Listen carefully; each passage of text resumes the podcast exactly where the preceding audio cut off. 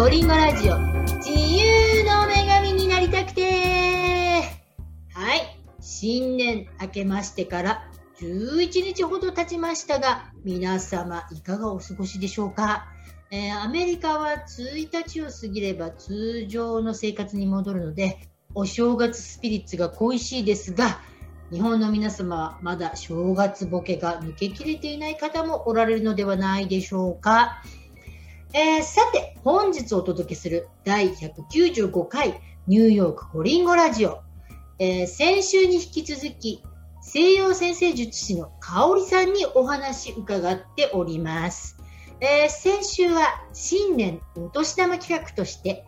今年2021年の星の巡りを見ていただきました。えー、どんな年になってどんな風に生きていくのかアドバイスもいただきました。えー、まだ聞いていない方はぜひ前編インタビューも合わせてお聞きください。さて、今週は先生術師だった香織さんの人生に転機が訪れます。先生術師としての葛藤とは一体？では、続編インタビューをどうぞ。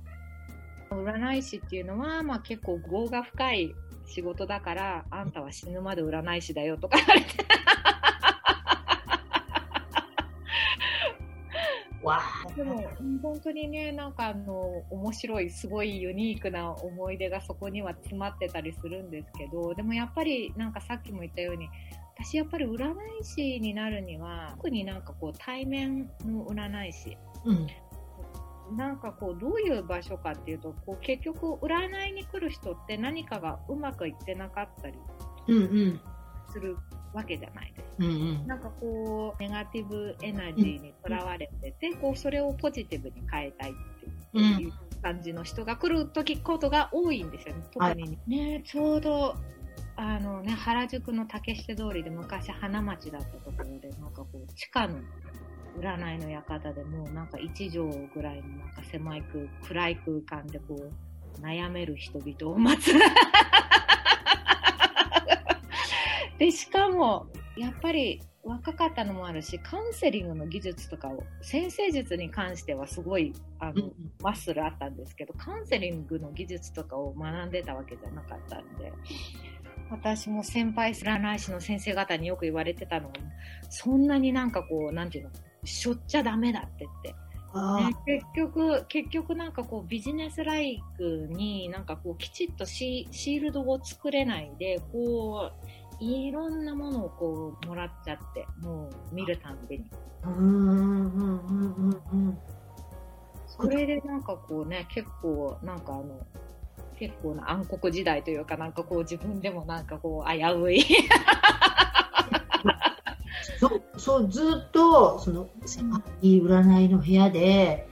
ネガティブエナジーを持ってきた人と対面でやってるから、そのネガティブのエナジーを吸い込んじゃいますもんね。自分が使っちゃいません？ね、いや、やっぱね、ほら、みんな見る、見て何かほら、きちんと何かをね、言ってあげれば、みんないい気分で帰ってはいくんですよね。いい気分で帰っていくけど、でもそこでやっぱりももらっちゃってる。ね、ないやだからだからかなりやっぱりちょっと精神的になんかこうすごい不安定にな,、なっちゃってねやっぱりその時期ね。うんえじゃあちょっとどうしどうしていくんですか？その後続くずっと続けていくの？なんか、だから、タリムはね、じ実は、なんかそんなに長く勤めなかったんですよ。うん。多分、1年か1年ちょいぐらい。はいはい。で、で、あの、ね、結構、あの、ね、新人にしてはなんか、まあ、売れてた方だと思うし、なんかまあ、ね、ちゃんと生活もそれでできてたんですけど、あの、やっぱり自分ってなんかこうやばいなっていうのはなんか分かってて、ただもうなんかそこからね、どどこに行けばいいのかも分かんないみたいなね、とりあえずはもう続けてたんですけど、うん、まあなんかある日、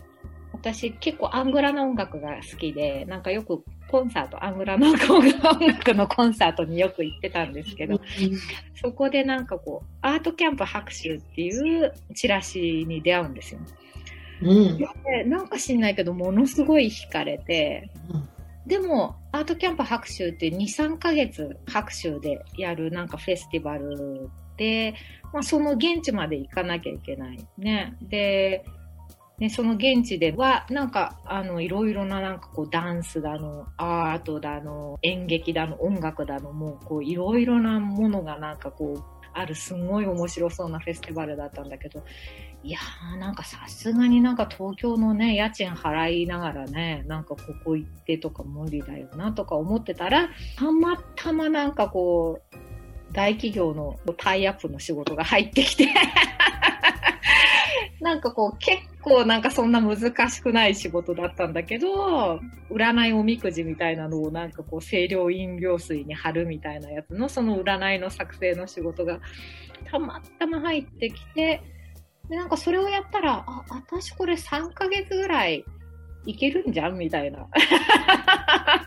それで、その3ヶ月くらいいける収入が入ってきたってことだ。その企業にタイアップで。そうなんですよ。もうそれで、あ、じゃあ行こっかなって言って、で、もうとりあえずね、タリムの方はお休みさせてもらって、うん。で、白州に行くわけですよ、そのアートキャンプに。はい。で、それ、これ、これも星の巡りっていうか、星のあれなんですかね。たまたまたまたまたまたまたまたまだったけど、たまたまたまたま仕事があって、お金が入ってきて、たますごいね。っていうかね、なんか本当に私ね、そういう点ではすごい幸運だなって思ってるし、あとは私すごい考えなしなところがあって、なんか来たら行っちゃうみたいな。なんかこうお金を、まとまったお金をもらった時に、貯金とかが全くなんかこう思いつかないで、もうそのまま、あ、もうじゃあ3ヶ月行くわ、みたいな感じでこうぶっ込むなんかこう思考の浅さが。行動がで伴いませんからね。ついついそこで思考が勝ってしまうと、貯蓄して、みたいな、なっちゃいますからね。無謀な性格が幸いしてって感じなんですけどね。占いをできる星読めたりするから自分の星を読んでこう人生それでなんか導いてたりもしないんですか？ねえ、なんかね、私もうちょっとやった方がいいんじゃないかって自分で っていうかね、あの、なんか占い師時代に結構占いアディクトみたいな感じの、例えば本当に、なんか占い師同士で、なんか今日お昼食べに行こうとかって言って、あ、ちょっと待ってって言って、バーっとなんかこうタロットカードを あ、このイタリアンレストランちょっと混んでるみたい。あ、ここのカフェもちょっと混んでるかなみたいな。カードで決めるんだっていうか、本当に、お昼どこに食べに行くで、タロットカードを引く世界だから、カードが出てきて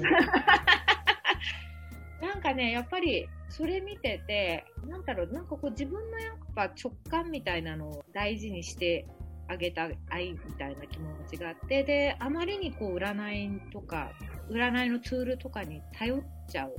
うん、良くないような気がすると思って、なので、なんか本当に今でも、ね、全く星見ないわけじゃないんですよ。例えば、シングルなんですけど、なんかこうデートとかね、なんかたたまにするとなんかこう相手のチャートとか見たりする。あ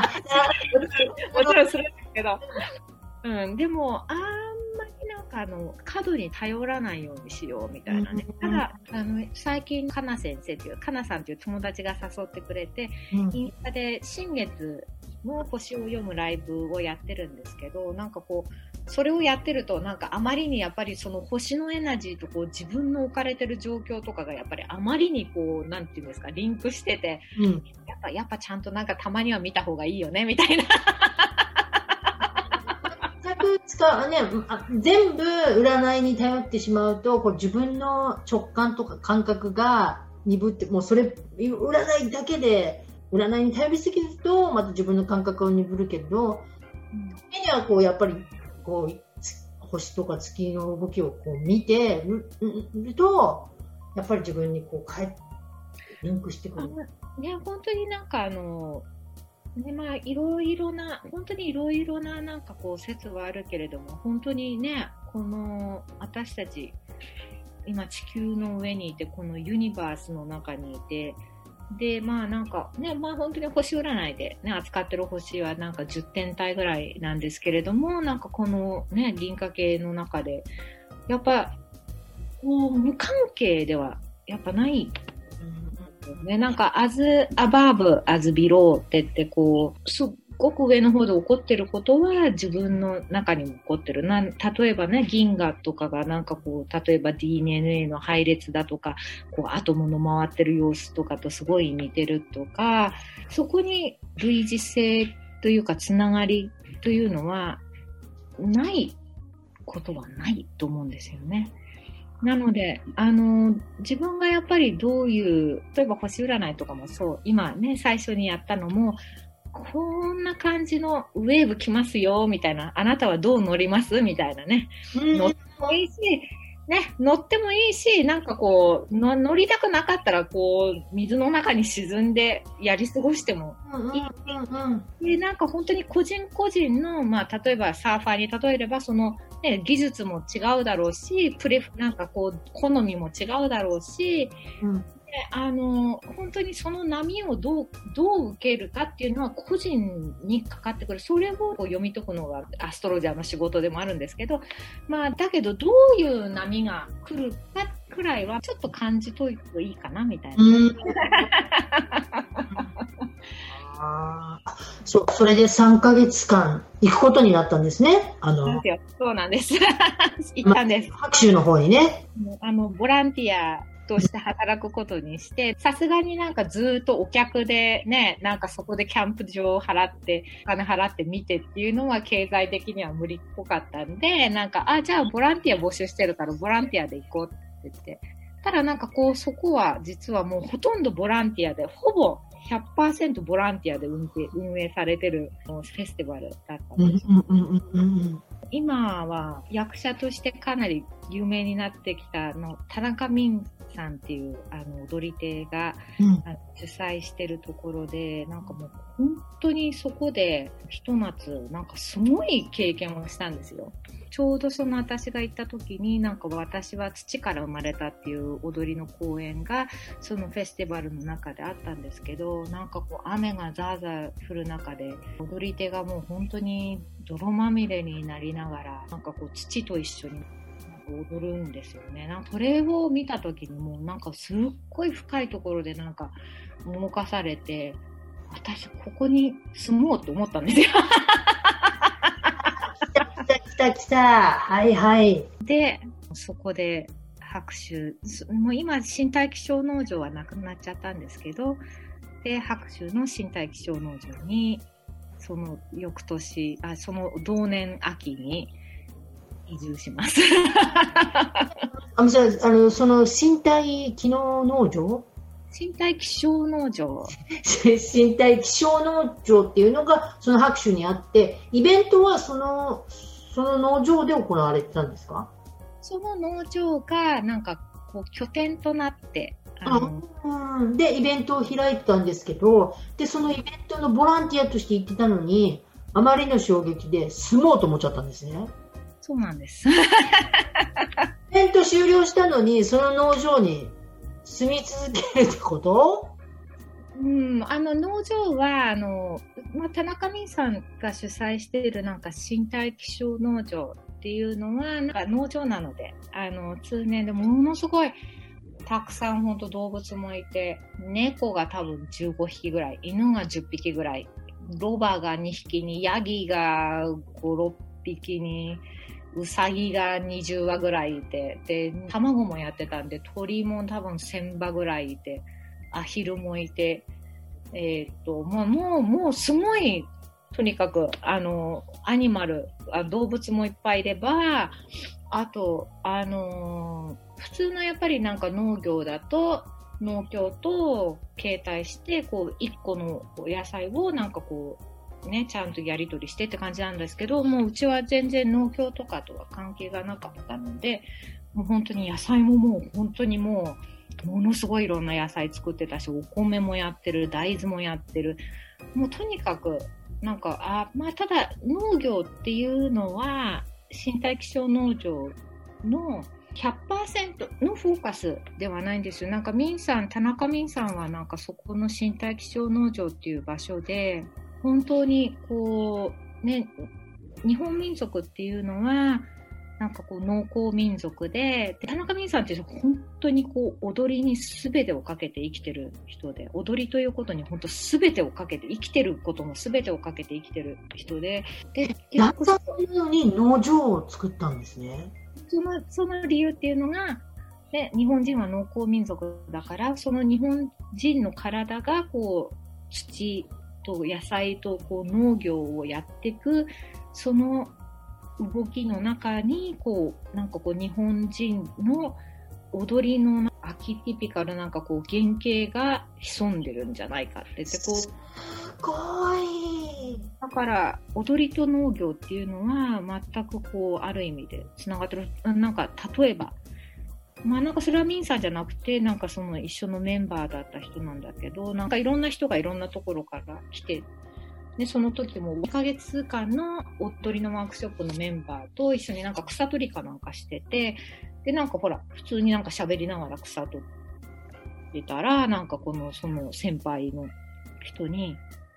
いや、今何やってたのって言われて、いや、草取りですけどって、そんな喋りながら、それは草取りやってることにならないっていうか、こう自分の中、だから自分がやってることに集中できてないみたいなすごい、すごい厳しい世界で、でもなんか本当にそこで生まれ変わらせてもらったぐらいの衝撃はありますね。うん、今もなんかすごい感謝してるんです。なんか、うん、なんか自分のある意味でなんか本当にそこで二度なんか生まれ直したみたいなぐらいの。うん、だって、だって、あの、かおりさんダンサーでもなかったし、本当は踊りたかったんですけど。踊、でもほら、ダンスと農業のコンバインみたい、コンバインというか、で、踊りじゃないんですか？踊らないんですか？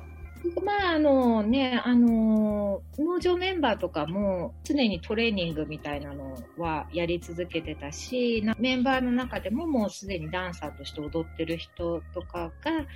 あの、東京とかで公演とかを、ね、小さな公演とかをよくしてたんで、その時はもうみんなで一緒に東京に行って、舞台作ってで、私も、なのでかなり、あの、舞台裏の仕事を、まあ、本当自分は踊りたいっていうインテンションもあったんですけど、本当に入ったばっかだったし、その頃、最初のね、やっぱり、とりあえずはもう舞台裏の仕事はもう何でも、みんなで一緒に本当にね、やりましたね。不思議、その、だって、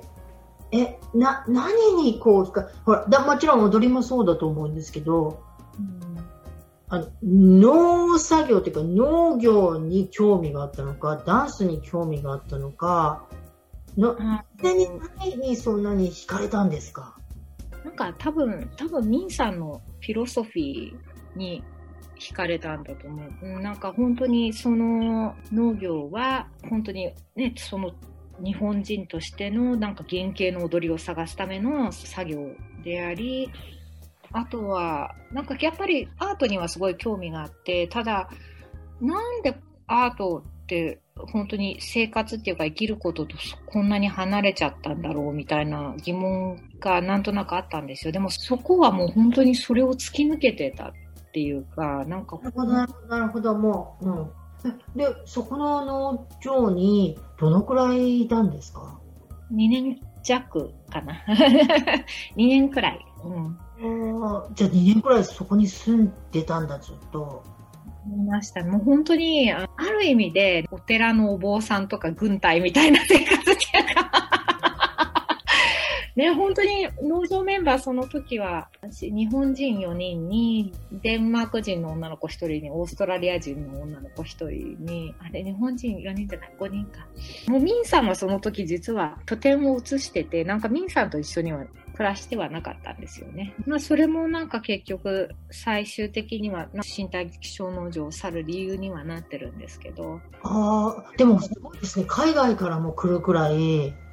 あもうミンさんは結構、あの、今はもう日本ですごい役者さんとして有名になってますけども、その時点ですごい海外からはものすごい認められてて。フランスでなんか勲章をもらったりとか、なんなんか海外でももうかなりの公演とかをもうした後だあの、まあ、ね、ミンさんはそこ、ミンさんはその農場にはいなくて、まあ、ああれ、あれ、GW で研究所みたいですね。なんかね、になったので、なんとなく。ね、でも本当にね、起きて農作業に出て、もうそのメンバーをもう本当にもう誰かがご飯作って、もうみんなでほほぼ3食一緒に食べてみたいなね。自給自足みたいな感じですよね。自分たちが作った。うん、自給自足。すごいです。本当になんかほとんどなんかこう自分の自由時間とかない感じですよね。もう本当に一緒に農業してなんかこう、ワークショップするなりなんか公演の準備するなりなんなりして。え、でもじゃあ、その生活を、も自分の中では満喫してと、満喫というか、自分のその今のその時の自分に合っていたわけじゃないですか。なんか、ほら、いやいややってるわけじゃないですよね。うんでもその、そこを去ることになったのはどうしたんです？どどうし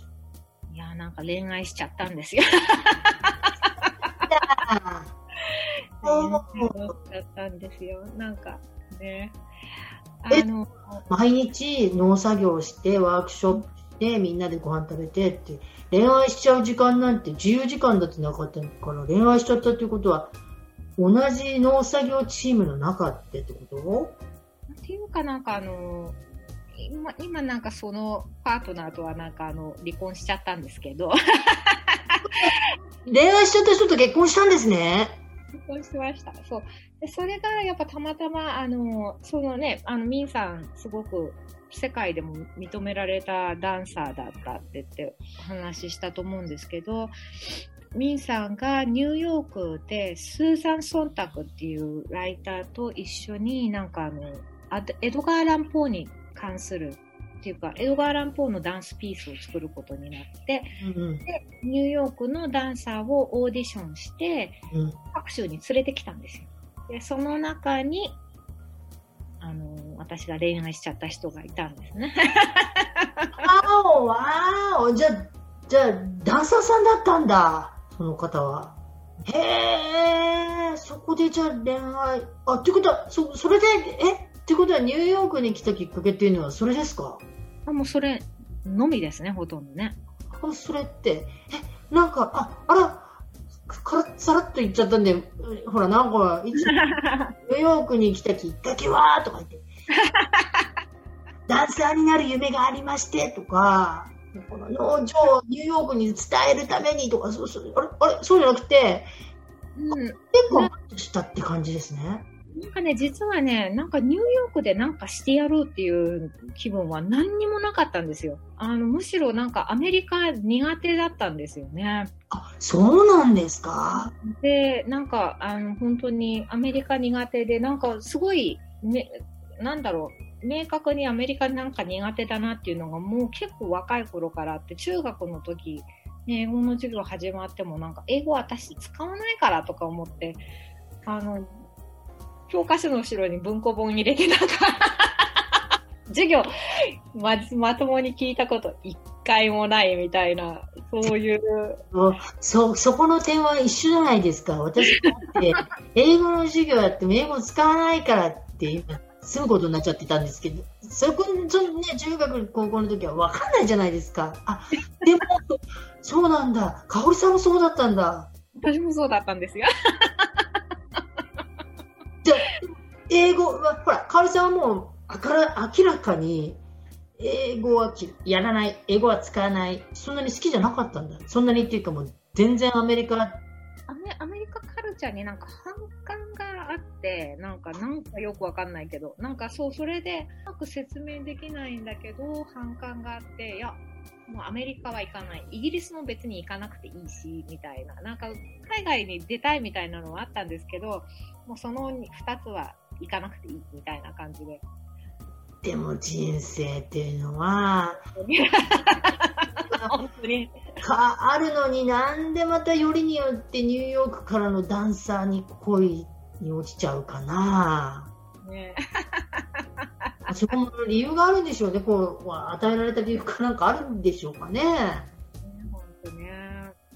えーだって、だってそんなに英語も嫌でもう反感があったくらいのアメリカなのにアメリカ人と結婚しちゃった。そうなんです。なので、なんかニューヨークに対して、ほぼなんか本当に白紙できたんですよ。もうあんまり関係なかったっていうか。うーん。まあ、たまたま結婚した人がニューヨークの人だったから、そうそこに嫁に行ったらたまたまニューヨークだったみたいな。そうなんです。思議。でもまた、でも生活がガラッと変わっちゃうじゃないですか。そりゃ変わりますよね。国が違うし、言語違うし。だってほら、中学高校の時、英語の授業で単語も読んでたから、英語どうなっちゃうんですか？英語力。まあ、まあなんかそのやっぱり白州にいた時点でオーストラリア人の子とかあとデンマークの子とかと一緒に住んでて、まあ、そこの共通言語がブロークン・イングリッシュみたいなのがあってだから なんとかコミュニケーションする技はなるほど、なるほど。なんとかは身につけてはいたんですよ。まあなんかあのフェイリンダブできるぐらいの言語力みたいなね ただただ全然そんなに聞き取りができるわけでもないし、なんかあんまり難しいことをたくさん話せるわけでもないし、もし英語同士のアメリカ人の人がバーって話してたらほぼ聞き取れない。なんか本当に私に興味を持ってくれる人が一緒に農業してるから必要があってもうなんとかもうコミュニケーションしなきゃいけないみたいな感じでだったらできるけどみたいな。はいはいやー、辛かったですね、最初ね。泣きましたね、かなりね。い。あ、ニューヨーク生活、泣いた。泣きましたよ。あんまり来たくなかったんだ、ニューヨークに。別に来たくなかったってわけじゃない。なんか本当にそこら辺は、自分好きになっちゃった人はね、アメリカ住んでるんだから、まあ、まあ行くよね、みたいな感じで、その時点ではもう、反感の部分はそんなに引きずってはなかったんですけど、うん。とにかく、それがうちのダンサーの旦那だけで、うんね周りに日本人コミュニティが全然いなかったし、うん。ね、いきなりなんかこうね、あの白州の農場ですごい綺麗な田んぼとか山とかのところからね、ニューヨークに降り立って、ね、ニューヨークの速いペースでなんかこうね、バーっとみんな話してる中でもう何にも聞き取れないし、みたいな。いやーもう本当に自分がなんかね、ちっちゃい子になっちゃったみたいな感じで。あ、なるほどね。もう右も左もわからないまま。何度かね、何度かがっつり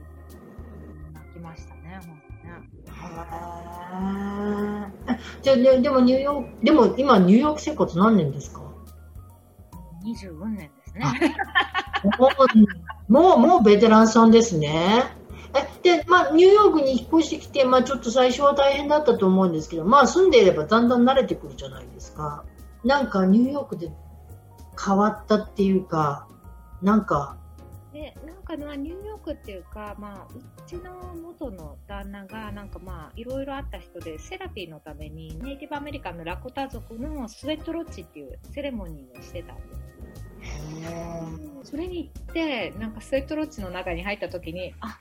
私このためにアメリカ来たんだって思ったんですよ。